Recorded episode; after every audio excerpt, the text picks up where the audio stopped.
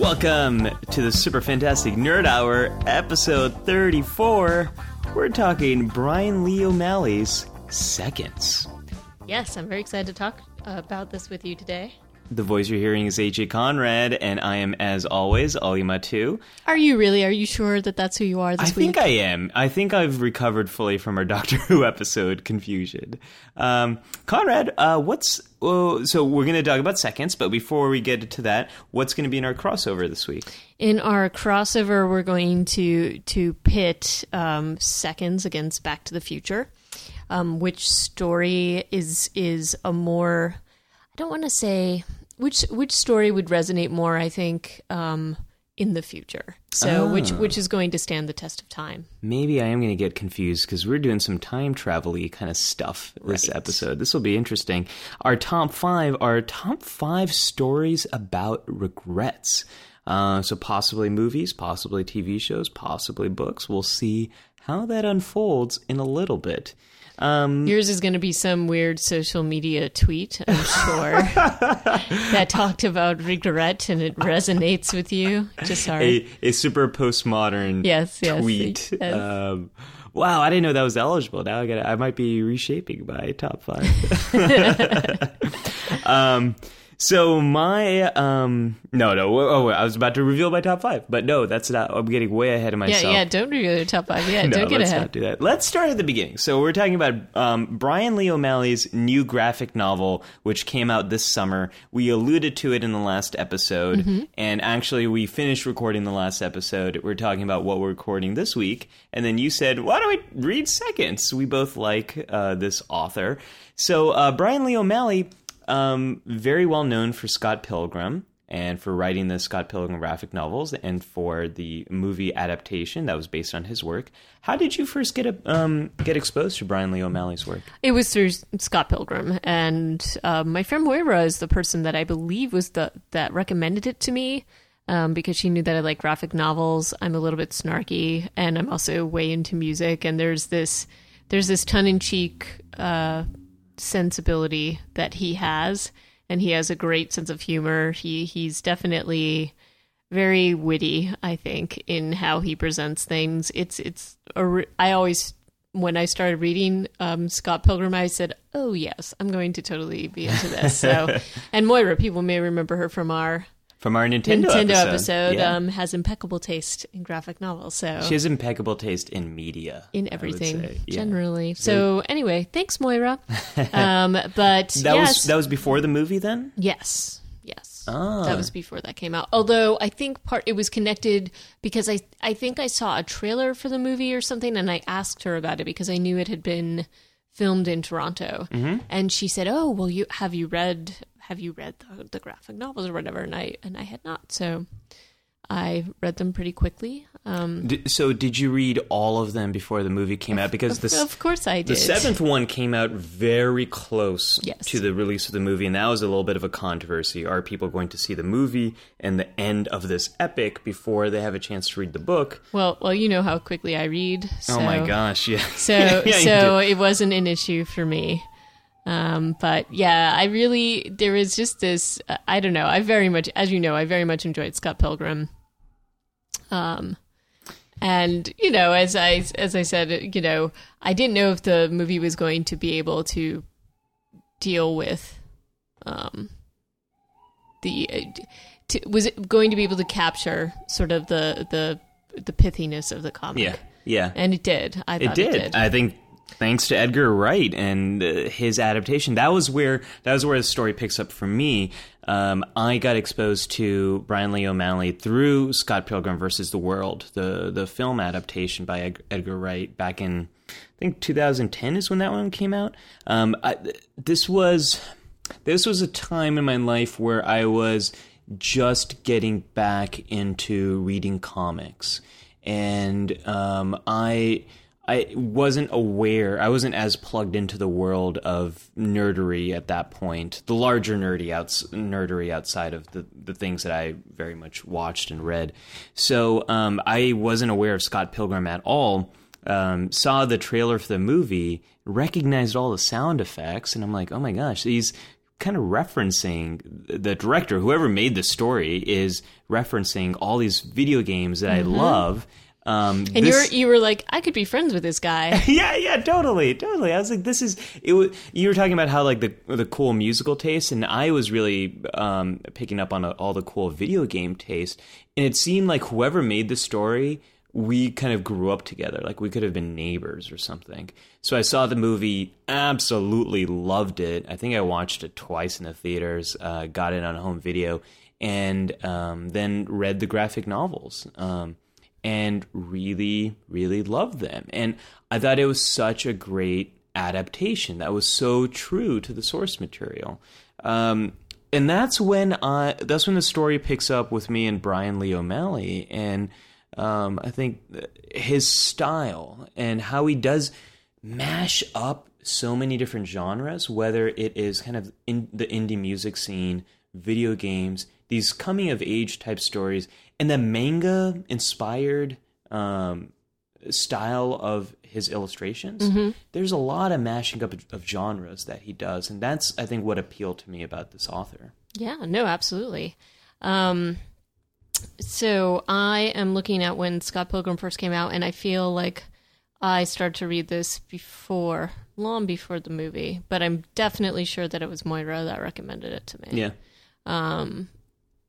But um, either way, I think it was it, it was an interesting series. The way it looked and the way like the the story flowed and all that. Um, I just think it it was an interesting take on things. It tapped into a certain, and I don't want to call it an ennui or preciousness, but it does. It tapped into a certain like emo, or it was poking fun at a certain. It was. It, it, it- there there were so many references and things to it that I really enjoyed. I really enjoyed his sense of humor Yeah. and there were, were little little comments and hints and, and things that were very meta within the way he told used the, the comic to tell the story that I very much enjoyed. Um, So aside from the video game references, I Well, just it's, thought and it's not that's that's a good point. It's not just making references, but it's he was weaving in these different media um, as a way of propelling the story forward, and- Right, and, and really it's- taking advantage of that visual form. Right, and it was such a clever way to do it. Um, so when you had mentioned this, I actually did not. Um, I guess I had heard that this was coming out, but I lost track of it, so I didn't realize it had actually come out in July. I saw the when it was announced that he was doing this. So Well, you, Um, you and a lot of people lost track of it. The, um, Brian Lee O'Malley has said in interviews that he expected this book to come out much sooner, but he he developed an injury. Um, uh, from apparently, this is something that happens to a lot of illustrators and writers. But he got to a point where, because of all the the way he had strained his body from writing and illustrating for so long, that he had to stop doing it for months, um, just because he was in so much pain and needed to recover from this. So it was a three year long process, which he thought would only take one year. So a lot of people were wondering when this story was going to come out. And when he announced his next project and he said, I'm going to do something a little bit different than Scott Pilgrim, I want to tell one self enclosed story. People were wondering what this is going to be, but it did fall off the radar for a lot of It people. It did, but I feel like you and I talked even about it a little bit when we were talking about um, our. We did a little bit of a review, so. Um, but yeah, I'm I'm glad that you noticed that it came out. I feel badly and sheepish that I didn't, um, but or that I didn't. I guess That's I what I'm here for, Conrad. Yeah, we yeah, keep yeah. each other in check. Um, but in any case, um, let's want to get into it. Are you ready? Let's get into it. And so, what we're going to say here is um, if you want to stay absolutely neutral on spoilers, um, feel free to pause, um, check out the book. Um, however, we're not going to spoil everything about it. We are going to talk uh, about some generalities of the story. The story in itself is not so. Um, it- there isn't like definite spoilers as there would be for Scott Pilgrim. So that's our kind of weird, wibbly wobbly spoiler alert.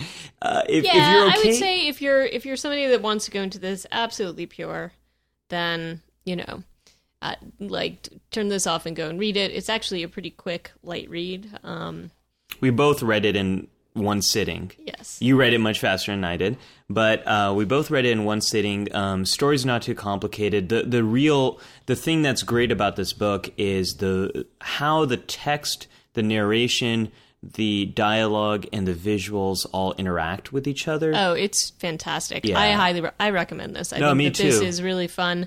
I also think that you know overall there there's a, there's definitely a few adult themes, but it's not uh, graphic in that way. Um, No. So I could see like a teenager reading this Yeah. and really enjoying it. If that's if you want something um, for like you know, I, I may take a gander first if if you're you know a truly protective parent.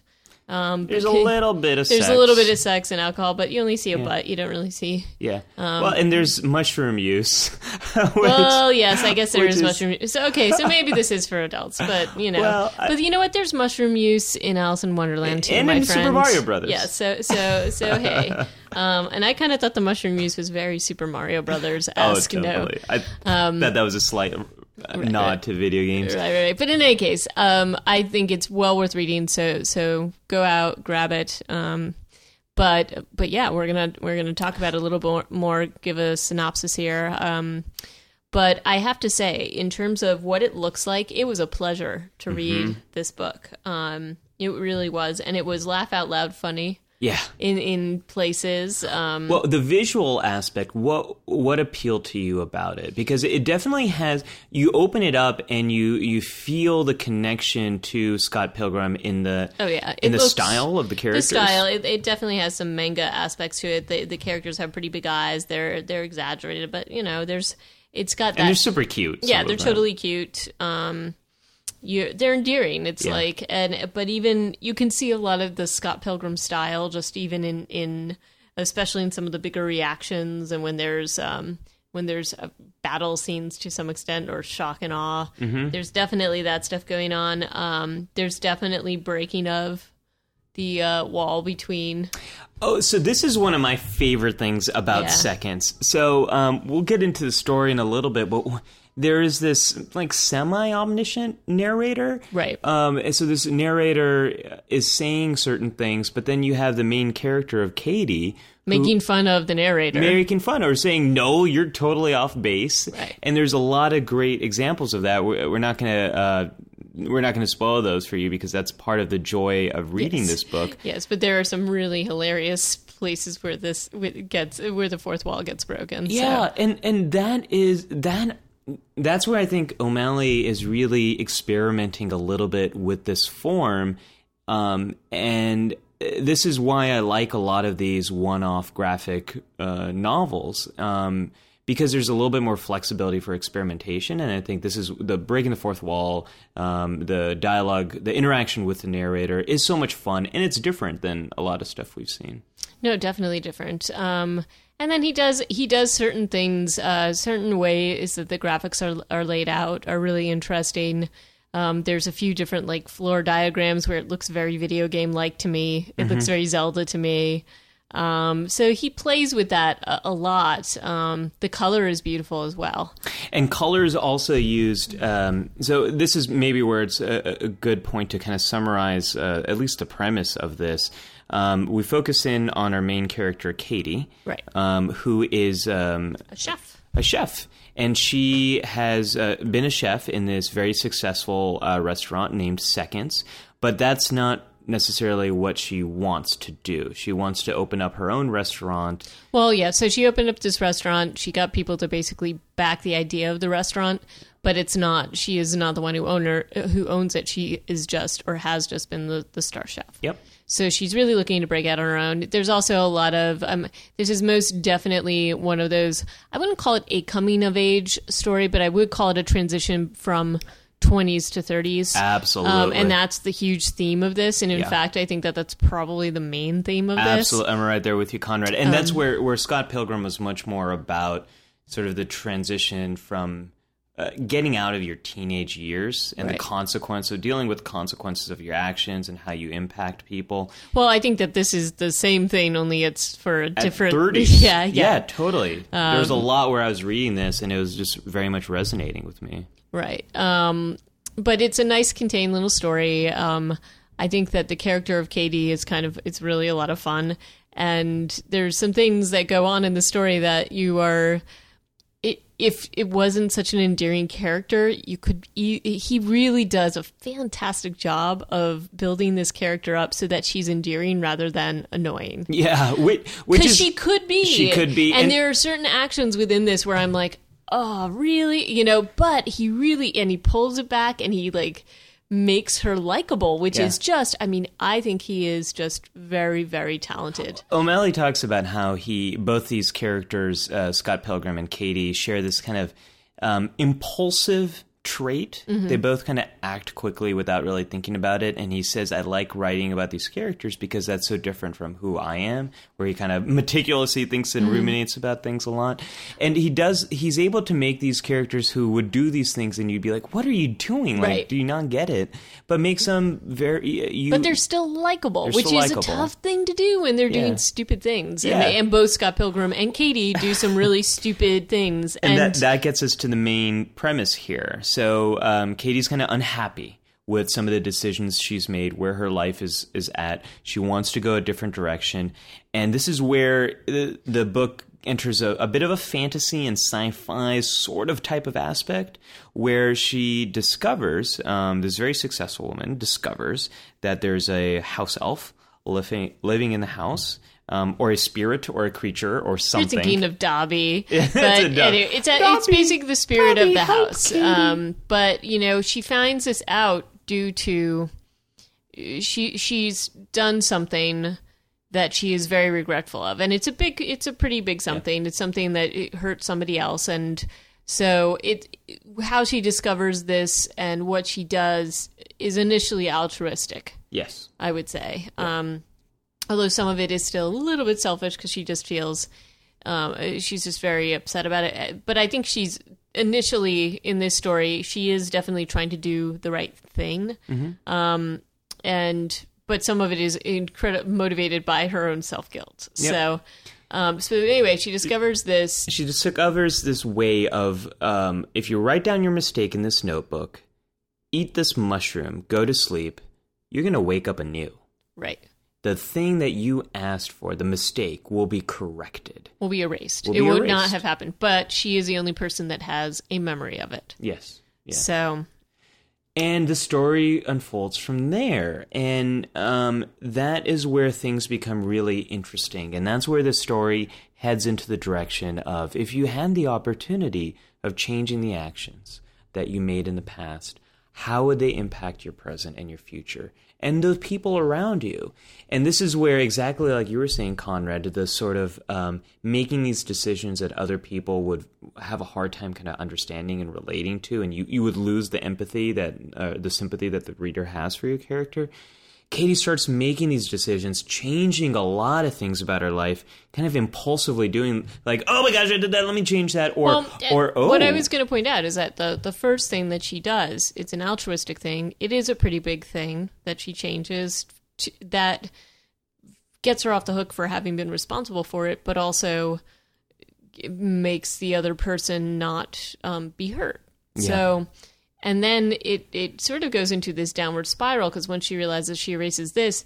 She just becomes very cavalier about being able to do this, even Yeah. though the spirit of the house is basically saying this is a big no-no my friend you can't just change things and uh, you know part of what i thought was very cool about this this no- graphic novel and the story and the way it shows this is that it started you know it actually makes you think a lot you know what's the purpose of mistakes and regret and you know i i i feel like there there's very few things that i personally regret in my life but i also feel like no matter how regretful I am, I have learned something from those regrets, and it's it's something that is necessary as part of our learning process and as part of the human experience. Yeah.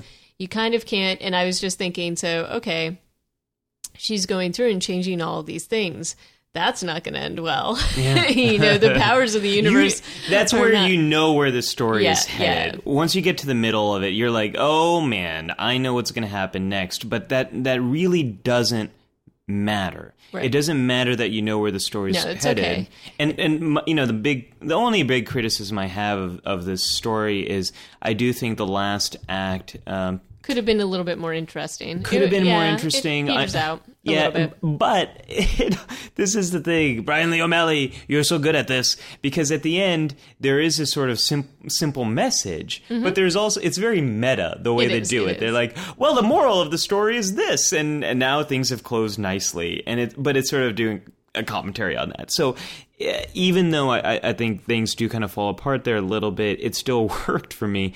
But yeah, the story it doesn't matter because it does the story and the way it's done. It makes you think about these things and Right. it makes you reflect. And even while I was reading it at lightning speed, Mm-hmm. um, I there was definitely a few things that gave me pause within it, and you know it's very funny because some of the things that uh, Brian Lee O'Malley highlights are decisions that definitely people make in their in their twenties, going into thirties, and figuring out, um, you know, that you maybe need to grow up a little. I, I know that many people have hooked up with people that they maybe shouldn't have or have gone a little bit too uh, sloshy, so to speak, and had a night when they were really wish they could take that back.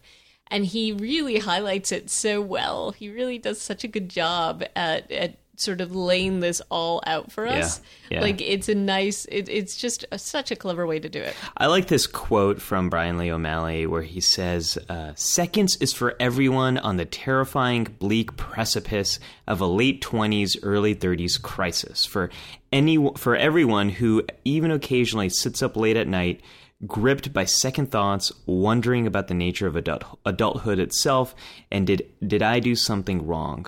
Or did I do everything right? Uh, and that's that gets to the title of the book too, right? It's not just about seconds in terms of time and going back and changing this, but it's also about these second thoughts that we have.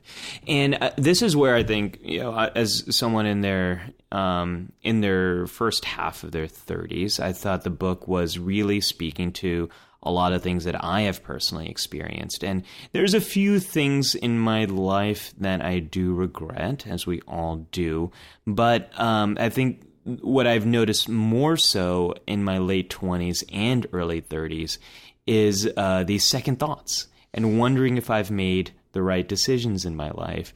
Um, I remember uh, back when I was seeing um, my therapist and when I was in DC in grad school, I was telling him, um, I don't know if I'm like I'm spending all these years in grad school.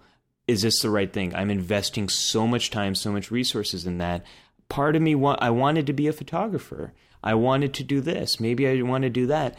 And I remember him stopping and kind of reflecting and saying, you know, this is one of those things about being in your 20s. The more you're moving forward, it feels like as you're moving towards these doors that you've opened, you're closing doors behind you. And it wasn't just about career stuff, but it's about your relationships. Yep. It's about your friends. It's about your family. Um, as we progress in life, it, does sometimes feel like those choices we have are declining. And this is this is where I think seconds is very current. There was this great, um, actually, when I was getting coffee this morning, there was this gentleman who was, uh, you know, there's kind of regulars. Us, when you go to the coffee dealers, there's people that just show up there, and I've seen him. I don't know his name actually. Um, and what he was, we were talking because he was he was talking to this other woman who had a child in line, and and you know, and, and they were talking about the fact that he was he was at the point where he's shuttling his kids to and fro to, to various things and whatever. And um, as I was putting sugar in my coffee, he just started talking to me. He's like, "I remember when I used to be awesome, and I used to meet people at music fe- festivals and in bars, and I used to be really interesting." Now I'm at the mercy of a tiny ballerina who doesn't know who doesn't know the meaning of the word no.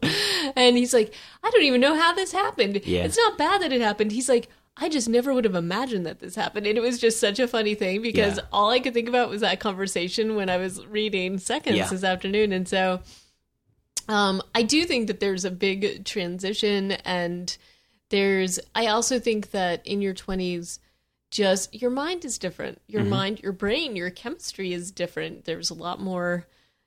There's a lot more changes going on there. There's changes Well, your, well. your in brain is actually continuing your per- brain and personality continue to develop into your late 20s and it, you're still sort of in that phase of your life where as we talked about in ready player one you're getting exposed to ideas and thoughts that are going to shape the rest of your life. And it's one of the things that um, this run in that you had at the coffee shop and seconds made me think about is this whole idea in psychology about affective forecasting, which is these are the fancy words that psychologists come up with to make ourselves sound very smart. All, all that actually means is predicting how you're going to feel in the future. We're really bad at, at Oh, that. we're totally bad at that, yeah. We're like, oh, if I just get this thing, I'm going to feel so much better. Things are going to be amazing. If I just can open up that second restaurant, Mm-hmm. if I can be the chef of that, my life is going to be great. And um, Well, we're I, I- horrible at that. No, I think we're horrible at that. I also think one of the things is is that uh, well, we like patterns, and I think you mentioned this in and humans love finding patterns. Mm-hmm. You mentioned this in a couple of different episodes, and I, I think that we have the tendency, and I have that tendency at, at times as well, and I'm I'm getting better at it in my older age, but um, focusing on that one thing. Mm-hmm. You, we we have I think humans have uh, and not all humans but a lot of humans have this tendency if I do this one thing everything will change and it never works out that way because there's too many moving parts there's too many pieces of your life that make up who you are and, and where you are and what level of contentedness you're at um, you can have sort of like 90% of that stuff going on and going well. But if something just terrible happens like if you have like a a death in the family or if you lose your job or Mm-hmm. whatever things can happen and you just can't predict it. Yeah, and the flip but we side, like to predict it. so like- it's like like this to- comfort i think it's like this comfort um, in thinking that we can control that we yeah, can't. And and we also um, the flip side to that is um, uh, the positive things that happen. Those uh, those feelings tend not to last forever. Yeah. So we might be kind of lusting after this new piece of technology or a new video game system or a new phone. You get it, it's awesome. Two weeks later, it's just kind of normal. Right. Right. It's it's uh it's this idea called habituation. It's kind of like you jump in a swimming pool and at first it feels cold, but your body gets used to it. We're wired to get used to stuff that stays the same. So similarly, like we predict, oh, if we get this thing, it's going to be great. Um, it might not be, as you're saying, life is complicated, or it might be great and awesome, and then you get used to it. Well, I'm going to use an example from my childhood of how much my siblings and I really wanted the game Hungry Hungry Hippos. Oh, I totally wanted it. I never got it, Conrad. There was such well, there, your parents were probably just so much. I think my mom knew what this was going to do, but but just finally gave in, and we got it eventually. And it was because the ad was so exciting, and Mm-hmm. the hungry, hungry hippos looked so like friendly and stuff. and so, and we got it, and it was really loud and not satisfying at all to play this game. And the marbles all get lost. Um, you know, now now I'm gonna have to put up a link to Hungry Hungry Hippos in, in the show notes. But I remember, I can remember that being like one of my first instances of like, oh, oh, this isn't this isn't okay. I ha-, and then we got tired of it, and and since we had lost most of the marbles, you know, That's the problem with hungry hungry hippos Yeah. is you lose and marbles. my and- bo- my mom was probably thinking, oh gosh, you know, they're gonna eat the marbles. The dogs will eat the marbles. Like my that's mom was that's probably the kind of thing that you wouldn't even people. No one would make that now because of all the Right. lawsuits around all this kind of Oh, stuff. I know, right? um, and then there was also the Snoopy snow cone maker. What I don't do not remember this? No, Oh, my gosh, but thing- I want it now. I wanted it so badly, and they now sell it. Um, what? Yeah, but it's it's Can we get the, this for a super fantastic nerd hour prize to I- ourselves? Yes, I think we should give this to ourselves. Yes, yes, we can totally do this. It's going to make us so happy, Conrad. Yes, I bet it'll it'll solve all of our problems. It will, Yeah. yeah. but anyway, you know, I get more of a kick out of that stuff from a nostalgia point of view, though. Than, but as a kid, like when you have that, you get that thing, and you're like, I love this thing, and then you're like, eh, and Yeah. you just get so you get habituated to it. So you like let it, you let it sort of. It's one of those things that even as an adult, it takes a long time to learn that. To learn that that's not those material things. At least for me, like um, I definitely went through a stage where I was just like, uh, and this is like when you used to buy CDs, Mm-hmm. and I'd go and buy like way too many CDs for myself, and I was just like, this is great, and go through it, and just you know, not, and it was great, and I loved the music, and it was awesome, and it stayed with me, but there was just you know, it was not, it, I was using it to fill another need. Yeah. You know, so, and I think that that's what a lot of this stuff is like the gadgetry and the. Oh, you know, totally, totally. And you know, um, Brian Lee O'Malley's right between our ages, so he Mm-hmm. he has experienced things from both of our childhoods, and uh, Uh, he's definitely watched Buffy. yeah, yeah, Did yeah. you see that little quote in there? I didn't catch the Buffy reference. There's a, a quote where um, where Katie is talking to one of the other characters. Yeah. And the character is, is talking about Spike. Oh, from oh, Buffy. yes, yes, I do That's remember totally, that. and I Yeah, started yeah. laughing, and I was just like, "Oh, Brian Lee O'Malley, I really like you." he was I- just so fantastic. So he he really pours his own geeky loves and interests into the book, and I, I love that. But uh, where I think this, it, the times where I paused and reflected like you did, it's it's the times where I felt like he was speaking to aspects of our generation, whether you're talking about the late Gen Xers or early millennials. Um, we grew up in an era where everyone told us we could be anything we want to. And I think it's also an era where technology was catching up, and we were getting. Uh, we remember the internet. We remember a time before the internet, but we also remember as the internet was coming on and getting exposed to a wide variety of of ideas, and the the paralysis of these of the choices that we have now Right. in life. You go back a few generations. Well, and how very- you didn't have these type and of choices. how very spoiled we've come. yeah. We've become by these choices, and not. Um, not just spoiled, but reliant sometimes upon it. I was actually thinking about this the other day because um, I my phone totally died. Mm-hmm. Um, and I was supposed to get someplace at, to to someplace I had not really had been in the city, and I really had to, you know, and it was fine because it's you know New York, it's a grid and whatever. But I had to actually before I left, I had to look on a map You had to look beforehand, plan how and you're going to actually, get there. but not just that, but actually write down the Write address because I couldn't On just access just access it, you know. Yeah. And it's just we have become incredibly lucky in terms of the, and not just that, but you have a question about anything and you can pull up a Wikipedia, which is basically a hitchhiker's guide. It's extraordinary Yeah. what we can do now, um, but but sometimes those choices that we have are certainly paralyzing because it's almost like you can't make it. And I think especially when it comes to um, career and, and not just that, I think we're also from we were from the millennials in that we were told that we could do anything we want, but that wasn't necessarily true.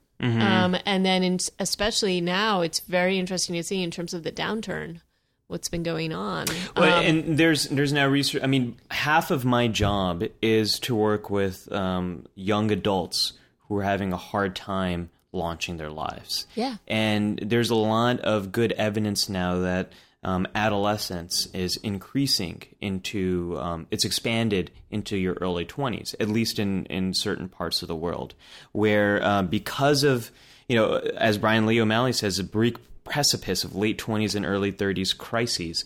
Well, it's part of that is this paralysis of choice. Part of this is how uh, there are so many options now. There are so many opportunities, and it's almost overwhelming. And in some cases, the expectations to to achieve these certain things are, are so overwhelming for people. It's an interesting time and era that we live in, and second speaks to this, but it's also current in a different way. There's all these things where um, you see her up late at night. She has all these thoughts. The She's nev- scrolling through the, her Twitter the feed. total like the the Twitter feed, the Netflix binging, Yeah. even though Yeah. it doesn't call it that, but that's what it is. Yeah, but Um, that's what it is, and yeah. it's it the way. I have done that so many times where I've got something on my mind. I'm I'm at I'm in my bed, gonna go to sleep, and I'm looking through my Twitter feed, and part of it is kind of just like part of it is because it is it's so a dis- it's a distraction. it's a distraction. It's also a balm to- addicting. it's addicting. Yeah. it, it fe- it's reinforcing it. It's um uh, it, uh one of my old professors, uh, Professor Lieberman at UCLA, has talked about how it social media activates a lot of the social regions of our brain, and that is so reinforcing. Mm-hmm. Well, it is, and when people are responding to you, and you Yeah. know they're reading what you write, and Yeah. that's, I mean, people get it. It is, um, and I think that there was also a study showing how we interact with our iPhones. Mm-hmm. Uh, it basically sets off the same regions of our brain, the reward center, yeah, yeah. so that you're kind of like a. I hate to say it, but like a rat in the cage, kind Yeah. of like this is what Tap, I tap, do tap, to get a treat, and like yeah, that's yeah. what you do, and, and Twitter and Facebook is a great tweet or not a tweet, uh, treat. Um, but it's uh, it also to me that spoke to um, some of the uh, sometimes when you're on Facebook and you see because people post positive stuff, right? Mm-hmm. People rarely are posting the complexities of our lives and things that aren't going as well Right. and all of that. Sometimes they do, and people get support that way. I know there's been Yeah, times but, in my life. but I've sometimes they do, and people are like, "Oh, why are you sharing something so personal?" and so then you don't uh, as don't- much yeah, again. Yeah, But a lot of for a lot of people, you go on social media and Facebook, and sometimes it can be intimidating. Like, look how great this person's life is. Look Mm-hmm. how happy they are. I am not. I'm not doing all these things, and it triggers some of those doubts and regrets that we see play Oh, yeah. out in seconds. It's a little bit. It's weird because it's kind of like a keeping up with a virtual keeping up with the Joneses. No, totally is. It is, and and it's kind of like you It's know, our new sort of grass is greener on the other side. And there's, I mean, there's lots of great things about social media. I think people do get a lot of support. I think that they make a lot of connections and things like that. But there's a downside too, and, Yep. and I think especially when people are trying to wade through sort of these these stages in their lives, it's it's an interesting thing because because you and I remember a time before Twitter. Oh, They- yeah. and some other some younger people do not. So it's it's just a very different way of looking at things. Well, we're we're the last generation, Conrad, who does remember a time before the internet, and um, I, th- it, it's it's it's a pretty grand experiment right now. Um, how fast technology is changing, and you know, thinking about kids who are growing up on iPads, and um, thinking about how is the impulse control going to be for these kids who have had immediate access to whatever they want True. and what are what's going to be the ramifications for society and culture i'm not saying it's going to be all bad i think it's going to be interesting there's going I think it's going to be interesting. I think you also already see sort of a difference in people's attention span yeah and in how things, uh, for example, speaking of, of binge watching, Mm-hmm. uh, the fact that House of Cards was all released at once because they were like, this is how this is going to be a success. And they were actually encouraging binge watching because that's what people demand, that people And don't want to wait for that's week- the data that Netflix has released. Most uh, most of our people binge watch seasons, and I know Alima too binge watch House of Cards in uh, in like a week, Mm-hmm. both seasons. Oh my gosh, so good. Um, although second season. Mm, well, you know, I, I still watched it, but anyways, that's a tangent. Um, can I share something else I really loved about this? It's, What? it's a little different. So um, you were talking about the uh, the reference to um, to Buffy. So uh, in another interview, they're asking where um, where the whole idea for the house elf or the spirit came from, and he says it all came from um, a classic adventure game, Sierra's Quest for Glory Four. Now. I love that video game series. It's a series my brother and I played all the time. It started out as Hero's Quest, but then, if you remember, there used to be a board game called Heroes Quest, so they sued Sierra and they changed the name to Quest for Glory. And Quest for Glory 4 was the last great one, and it kind of explored this whole region of Transylvania and all that stuff. But it was this game where you could build a character and then uh, we're talking about the 80s and 90s here and you save your character at the end of the game you save your character on a floppy disk. And when the next game came out three to four years later you could start out with that same character that you had from the previous Floppy game. disks. yes you got well you got to save them on the floppy disk originally the five inch ones and then the three inch so i just love that this like i wish we could get him on the show because he just fe- just reading his work, he pours so much of his own geeky interests into it. Oh, I know. It's so great. And his life interests, like Yeah, like no, his life experience, and so that's why um, that's why I really love Seconds. There's very little about it besides the stuff we mentioned that is a criticism. No, no, there is, uh, and there's also some really great ways that he shows this character growing up, and just or how how she doesn't want to deal with certain things, and then the consequences when she gets out of dealing with things, Yeah, um, and they don't turn out quite how she is expecting. Um, or anticipating them happening, so it's it's he's he does a really good job at showing her evolve. It's- I think. And also, he does. I mean, he throws in parts of his real life. I don't know if you caught that note that the recipe there's a recipe for something in there Yeah, yeah, yeah. that a friend of his actually made. So I was like, oh, that's so nice that he put that in there. And some of this, uh, some of the ideas for this book came from his time after releasing the first Scott Pilgrim book, where he was working as a as a food runner at a Mm-hmm. friend's restaurant. And he says that the that scene in the book where you get to see the map of the kitchen Mm-hmm. and what it looks like, that was lifted straight out of his experience at the restaurant. Like, how cool is that? Um, there's also this very there was there's some really nice things within this. There's a storyline between um, Katie and one of the other characters, and the Hazel? other character Hazel. I love Hazel. Um, Hazel is a waitress at the restaurant.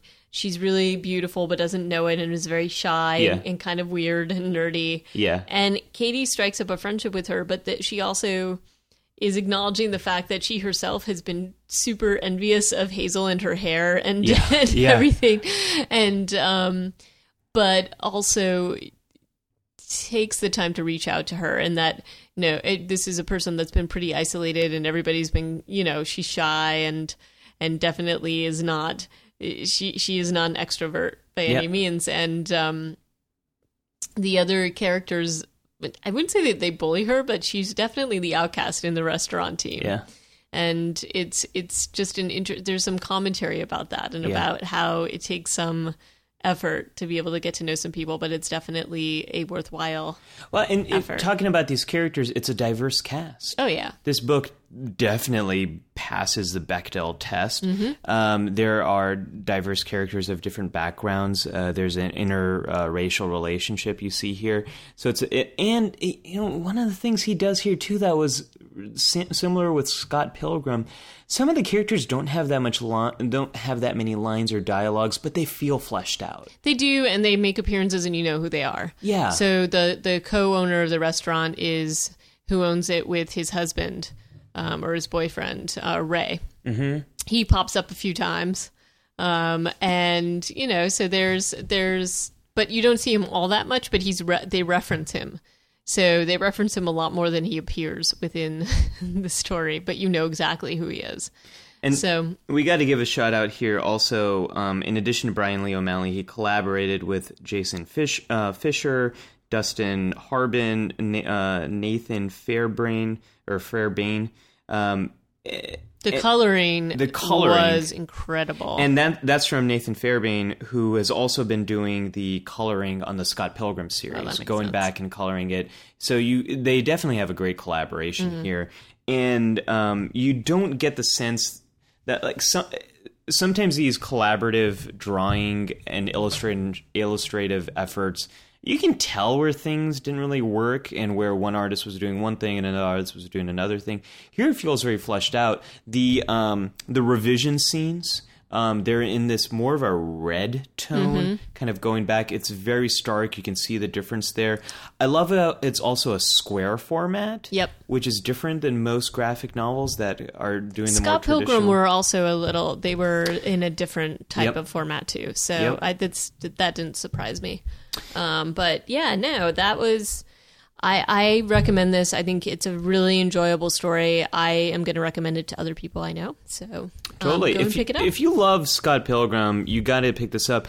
Also, if you are someone, um, I think this is this is a good graphic novel to recommend to someone who maybe hasn't read comics or graphic True. novels. It's pretty accessible. I, Yeah. I, I think you could be, you know, um, I think you could definitely um, jump into this without having read any. And you don't need to be a video game fan. You don't need to be a Buffy fan. You don't need to know how comics work. It's not stuck in technobabble Although or I was video very- game canon. I was quite excited to see that one of the, the reviews on the back of the, the dust jacket was from Scott McCloud, who who wrote this fantastic little book called Understanding Comics, Yes. um, which is really a touchstone. Everybody should read this. it's a book. landmark book. It's really, And really Did you see who's the other yes, person? Yes, Guillermo del Toro. Who's, I mean, yeah, come on. That's I know. Like So, so anyway, two thumbs up from me. yeah, from me too. Me too. It's it was a very refreshing read, and this is why I think we wanted to cover it on Nerd Hour um, to get more awareness and attention um, for this book. And hopefully, if you're a fan of the show, um, which I hope you are, if you're listening to this, um, I guess maybe we have a few evil enemies who are listening to it for nefarious purposes. But if you're a fan of the show, um, definitely pick it up if you haven't checked it out. Yeah. Um, and on that note, I think we are ready to dive in to the infinite crossover chamber. Yeah, I, I I didn't know what to do. Yeah, well, it's hard. There's nothing to do. I don't know how to tie it into to this. You, you could sing a song from Sex Bob-omb or something. I don't Oh know. yeah, or I could have done. Um, Dun, dun, dun. dun dun dun dun dun dun dun dun dun dun dun dun dun dun dun dun because We are pitting seconds against Back to the Future, and uh, we're looking at the whole Great trilogy. Scott. Wait, that was I don't know what that was. yeah, what was that? I don't know. That was a little I don't know, Scotty, but not. Okay, so we are doing um, seconds versus Back to the Future. Question today, listeners, is um, which of these coming of age stories will stand the test of time? Will continue to thrive into the future? Um, I think this is a really interesting question because both of, and we're talking about the whole trilogy of the Back to I think you have to. You have to do the whole trilogy. I, I I think that both of these stories do a very good job at tapping into the you know different experiences people have, and um, you know obviously Back to the Future is is a little bit more family friendly, but um, the things that the character does, he is some of the things that he changes, and uh, that, you know there. I think, despite the fact that there is a lot of things that are very dated within the trilogy, it's still an enjoyable trilogy. So Um, I mean, some of the stuff that's dated is pretty much all the future stuff. Yeah, all the future stuff, all the, and even you know when he's in his current time, which is the '80s, uh, that stuff is ex- extraordinarily dated. But I think you can look at it as a period piece. Um, you know what's funny about that, Conrad, is when the movie came out, um, it, it was working on a nostalgic level by going back into the 50s, to the yeah. 50s. Now it works as a nostalgic level with the 80s. right, and Which is- also what people in the '80s thought the future would look like. Yeah, exactly. Um, exactly. So that's kind of cool. Uh, Um, Which kind of ties into some of the stuff we talked with Guardians of the Galaxy. right, but I also, but I also think that the themes are. They're not. They're not themes that are going to die anytime soon. No, like, no. Like in the storyline, you can still follow it. You can still enjoy it. It's more funny. It's like a funny little time capsule to some extent. What would you consider the themes of Back to the Future being? Because Back to the Future is so much about fixing the future, right? And uh, in the first movie, we're talking about fixing um, The past. fixing the past to So fix the the, yeah. the present, and the the next one is about going into the far future. Which we're about to hit next year, Yeah. uh, which is crazy. Really? Um, but it's about fixing the future for whatever reason. I don't know. Well, because his father's enemy had Biff had gone and, and done something. Well, but then they go into the past, and you got to Right, fix right, the past. right. But like, what what what's the lesson that we can we can tease out of Back to the Future? Because uh, Seconds is really about accepting some of the things that you can't change. Right, and I don't think Back to the Future is about that at all. It's not. What is Back to the Future about? Back to the Future is is um well there's a few different things that's it about that it's about. Like in the in the first film it's about basically giving his father changing an incident to give his father enough self-confidence yeah. um, so that the futures of his whole family changes. Um, and he's really focused. I mean, in some things it is about him because he he wants to get back with his girl. He wants all this stuff to happen. Um, he wants his mother to be healthier. Like there's he's somewhat altruistic in in a lot of the things that he does, and he's truly pleased when these things work out. But as you get further into the series, he becomes a little. It's, it's a little bit more about him and and you know not just about his family. So Yeah, yeah, wh- which is where it kind of plays into seconds, and the reason why we decided to put these both together is we we have two characters here with Marty McFly and with Katie, uh, and they both make selfish decisions to um, to help themselves and help improve their future. Right. Marty does this with taking the almanac, going back in time, and messing everything up because Biff sort of gets his idea first, and boy, does that go in a bad direction. Um, and for Katie, her, things really begin to unravel as she starts to manipulate her own space time continuum a little bit too much. Well, right, and in a very and over really silly, silly things. It's like yeah, uh, the reasons why she erases things become more and more trivial. yeah, um, and also very just they're funny to some extent, but they they are also like really you're going to use a whole mushroom just for that. yeah, yeah. Um, but I think Katie's experience to me um, at this point, uh, there he while he does as I said before, it's a very accessible story. He doesn't he doesn't yes he makes his usual references and there's certain uh, there there are definitely certain pop culture references that are within that um, that you can that people like you and I because we're super nerdy will pick up upon. But I also think that the the theme of the story is universal enough that anybody could read this and really enjoy it. yeah. Um, so I would say the same thing about Back to the Future, yeah, though. I agree, but I feel like we've wa- I watched it recently, and it's still a fun watch. But I don't know how somebody who had never been exposed to it would feel watching it now. Maybe we should get a kid and make them watch it and see what they think. I, I think it, it. Here's why I think Back to the Future still really holds up is what tends to happen is um, nerdy parents end up watching it with their kids, and it works. It works at that level. Sort of a passing of the torch of the of the nerdiness to each other. I mean, they just came out on, on Blu-rays a few years ago and ha- released a whole ton of footage, which to me means that the show is uh, or the movie series is still thriving. Look, they did take out the ride at Universal Studios, Yes. which is a huge bummer. And uh, part of the reason they took that out is they wanted to put in the new Simpsons ride, but um, and it, I guess it seemed dated at this point. But I still think it's a it, it is a popular story and a popular idea, and it, it it's really about these themes of Marty, like Katie, being an impulsive person and learning how to improve and learning how to become a better person um, through seeing the consequences of his mistakes and his actions, which is kind of what Katie learns as well. Yeah. Um, she learns Eventually. about acceptance eventually. Yeah.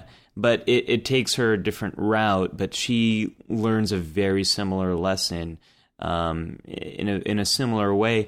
Um, for this infinite crossover chamber, um, I am going to say purely based, and this is a conceit, um, but purely based on how long Back to the Future has been out, how I think it continues to work for multiple generations. I'm gonna have to vote for Back to the Future here, just because Seconds is newer. It's a little bit less proven in terms of you know it's just came out a couple months ago.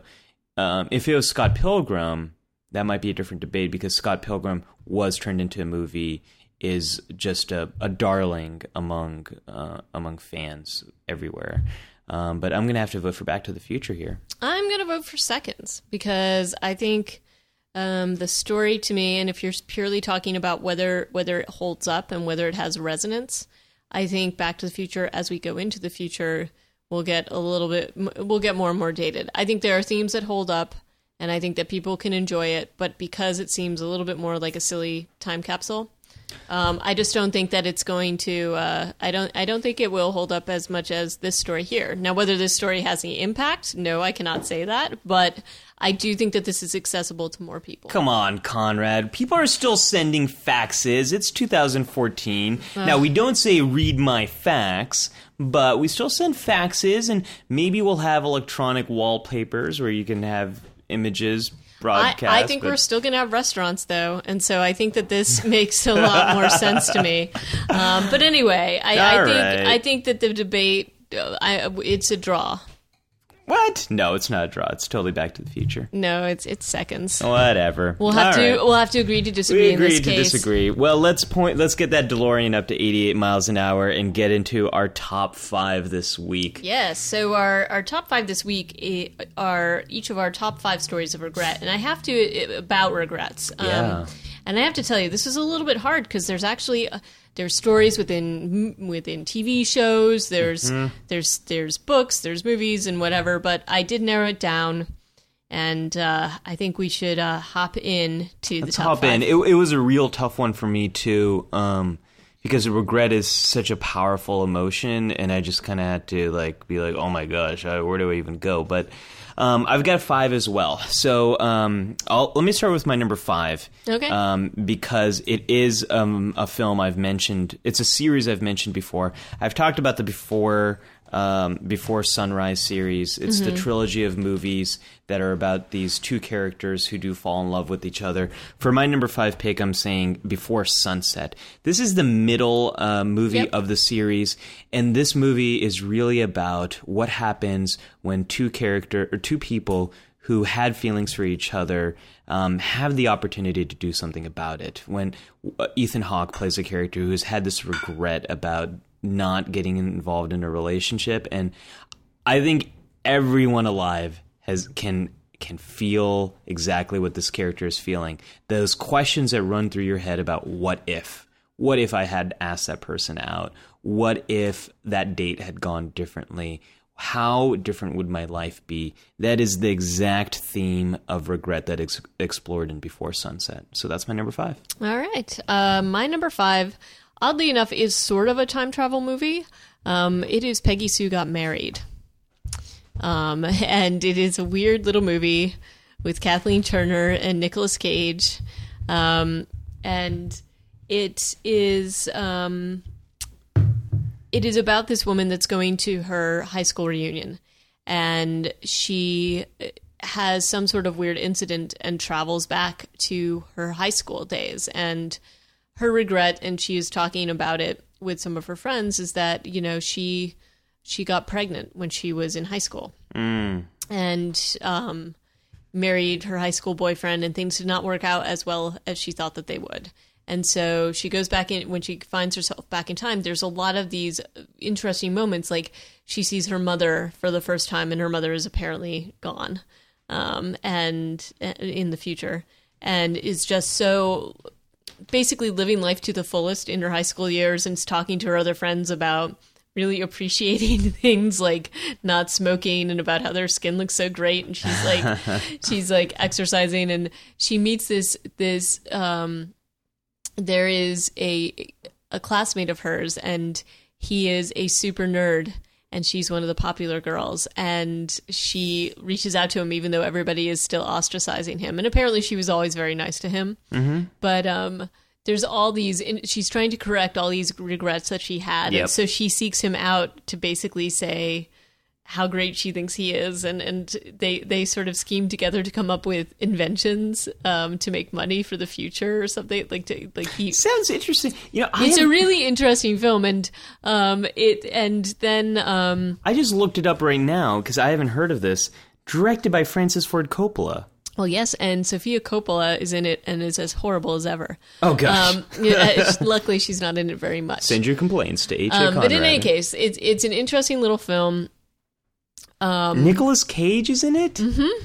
Oh my! How have I not heard of this? Um, but this is a film that I, I, you know, it's one of those things, and she's learning a lot of lessons about, um, about the fact that you can't really change certain things um, Yeah. Without think- changing everything. I think that's the theme of our whole top five here. yes, you can't Um, change things. Yeah, yeah, All yeah. right, but moving on, since Moving we need on. to be into light speed. Uh, what is my number your four, number four? My number four is a film we've talked about before, um, and it's funny that both of our number fives were about relationships. Mm-hmm. Um, my number four is also about relationships, and oh gosh, and you know, high school reunions. I mean, talk about regrets. Everyone feels that, at right, and so point. that's you know, it's an interesting theme.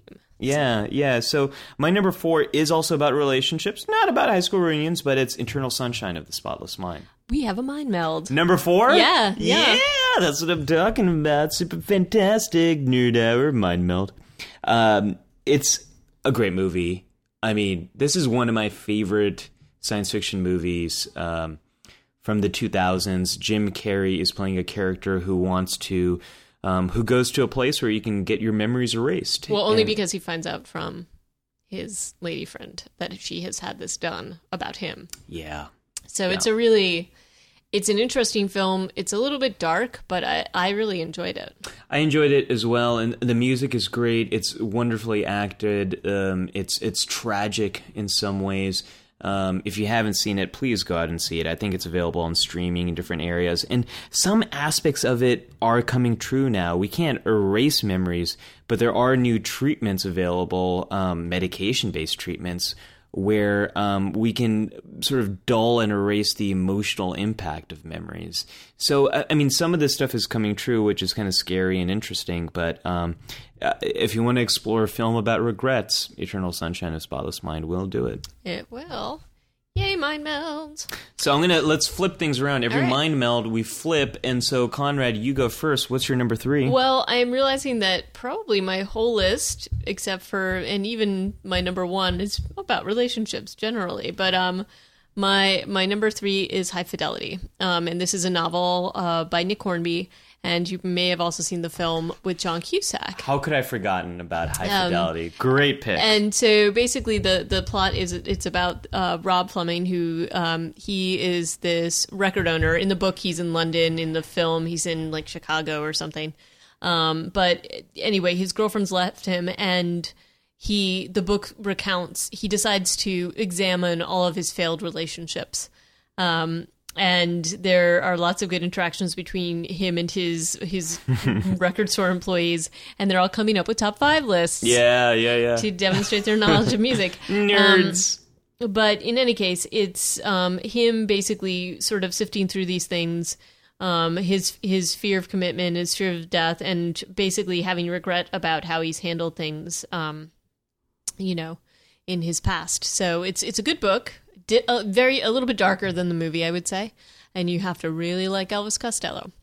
um, but the film, I think, is also very good and shows a lot of those things. And it's about similar things to the themes in Seconds, which is Yeah. what I was immediately thinking of. Um, just his his journey. So that's why I put it on my list. Good pick. Good catch. Um, my number three is from um, it. It's one of my top five episodes of Star Trek, um, and I mean Star Trek as a as a whole. Um, it's from Deep Space Nine, in the pale moonlight. Now, um, this is I love this episode so much, um, and I don't want to spoil it for the few people out there who who haven't seen Deep Space Nine or seen um, In the Pale Moonlight.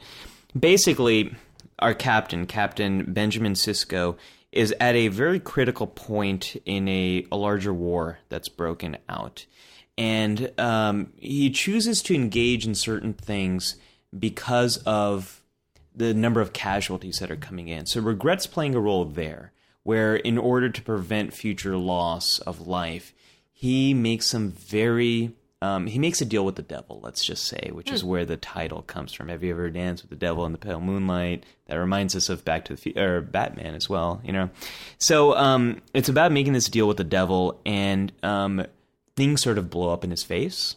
Things don't go as well, and at the very end of the episode, it's about him dealing with the consequences and the regrets he has about the decisions that he's made.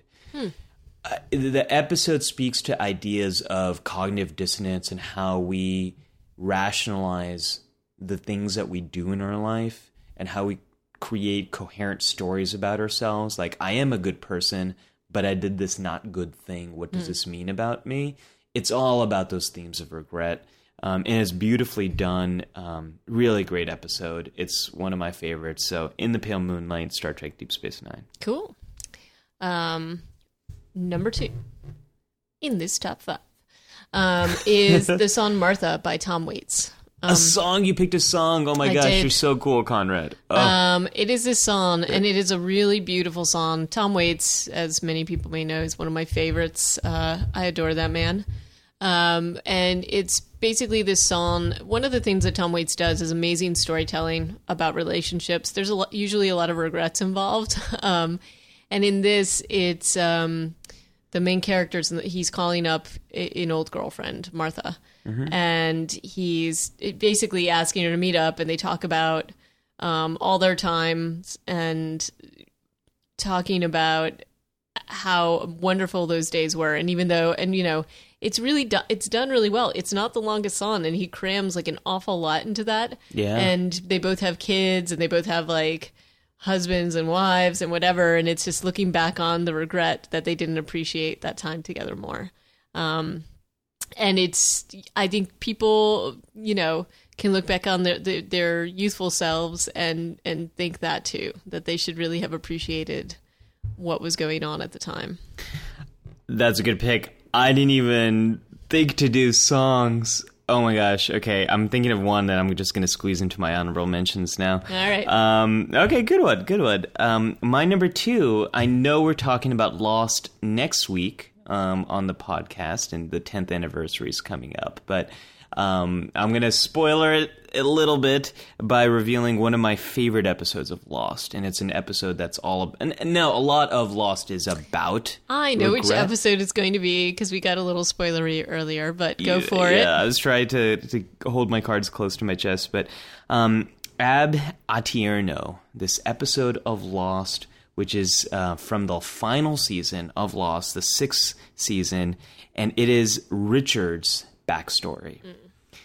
Richard is one of my favorite characters on that show. And for those of you who are having a hard time remembering because you've repressed your memories Your of Lost, Lots of people have. um, Richard was the character uh, played by the actor um, who was also in, you might remember him from Dark Knight. Um, he played the mayor of Gotham City.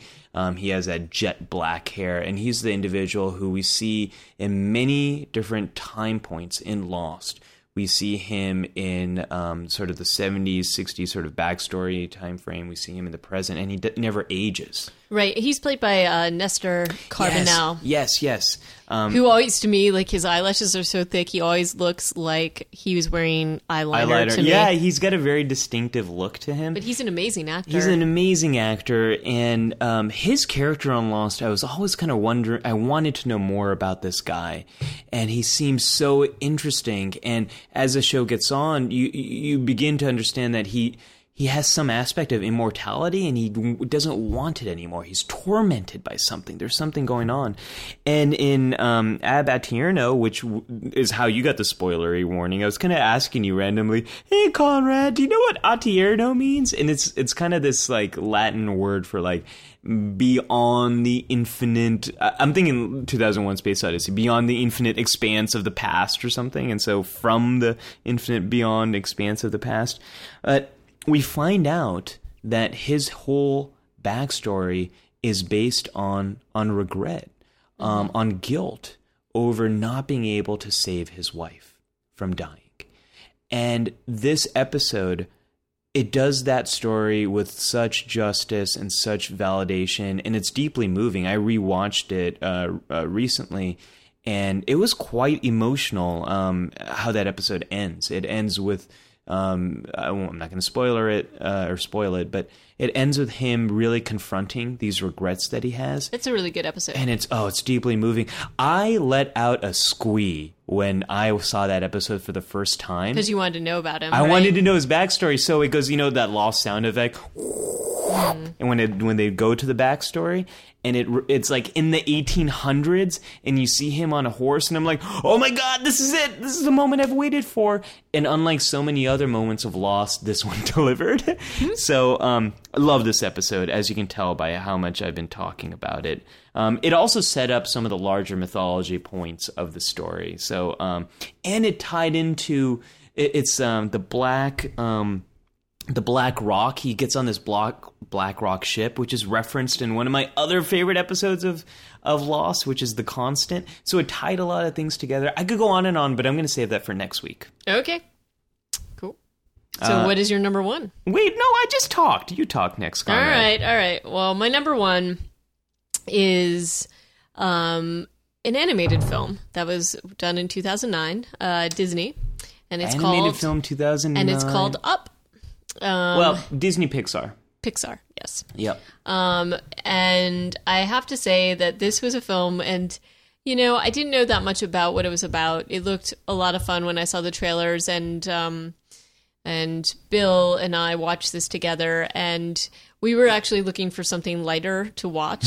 Well, and then you saw the first 12 minutes of the movie, and Uh, you started crying. Well, I started crying. He was bawling. I mean, it's it's all the things that I would say, things that we are both very we we. Uh, I tend to get caught up a lot in what I like the day to day and the stress of my job, and not really think about all the the wonderful things that are going on. And I'm definitely guilty of not appreciating um, my my very blessed life, and um, we we watch this, and it's basically these two characters, Carl and Ellie, and it is a very short uh, exposition scene, and you learn all this stuff about them, and it's just uh, amazing. Like you know there's these two little kids that get together and they, they they you know find out that they can't have kids when they get married and all this other crazy stuff um, and it basically shows their whole lifespan to the point where um, you know if you haven't seen it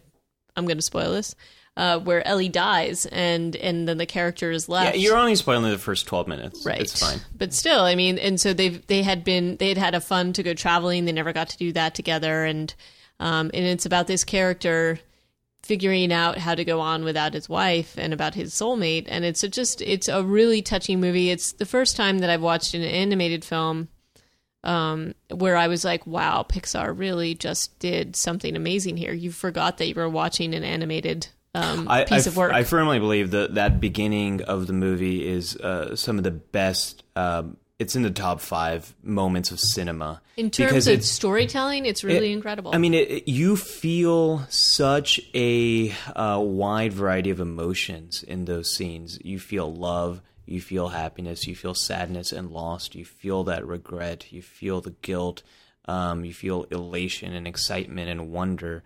Um, great pick, Conrad. That that's a good one. I'm so glad you you you picked up on that. I totally forgot about Up uh, here.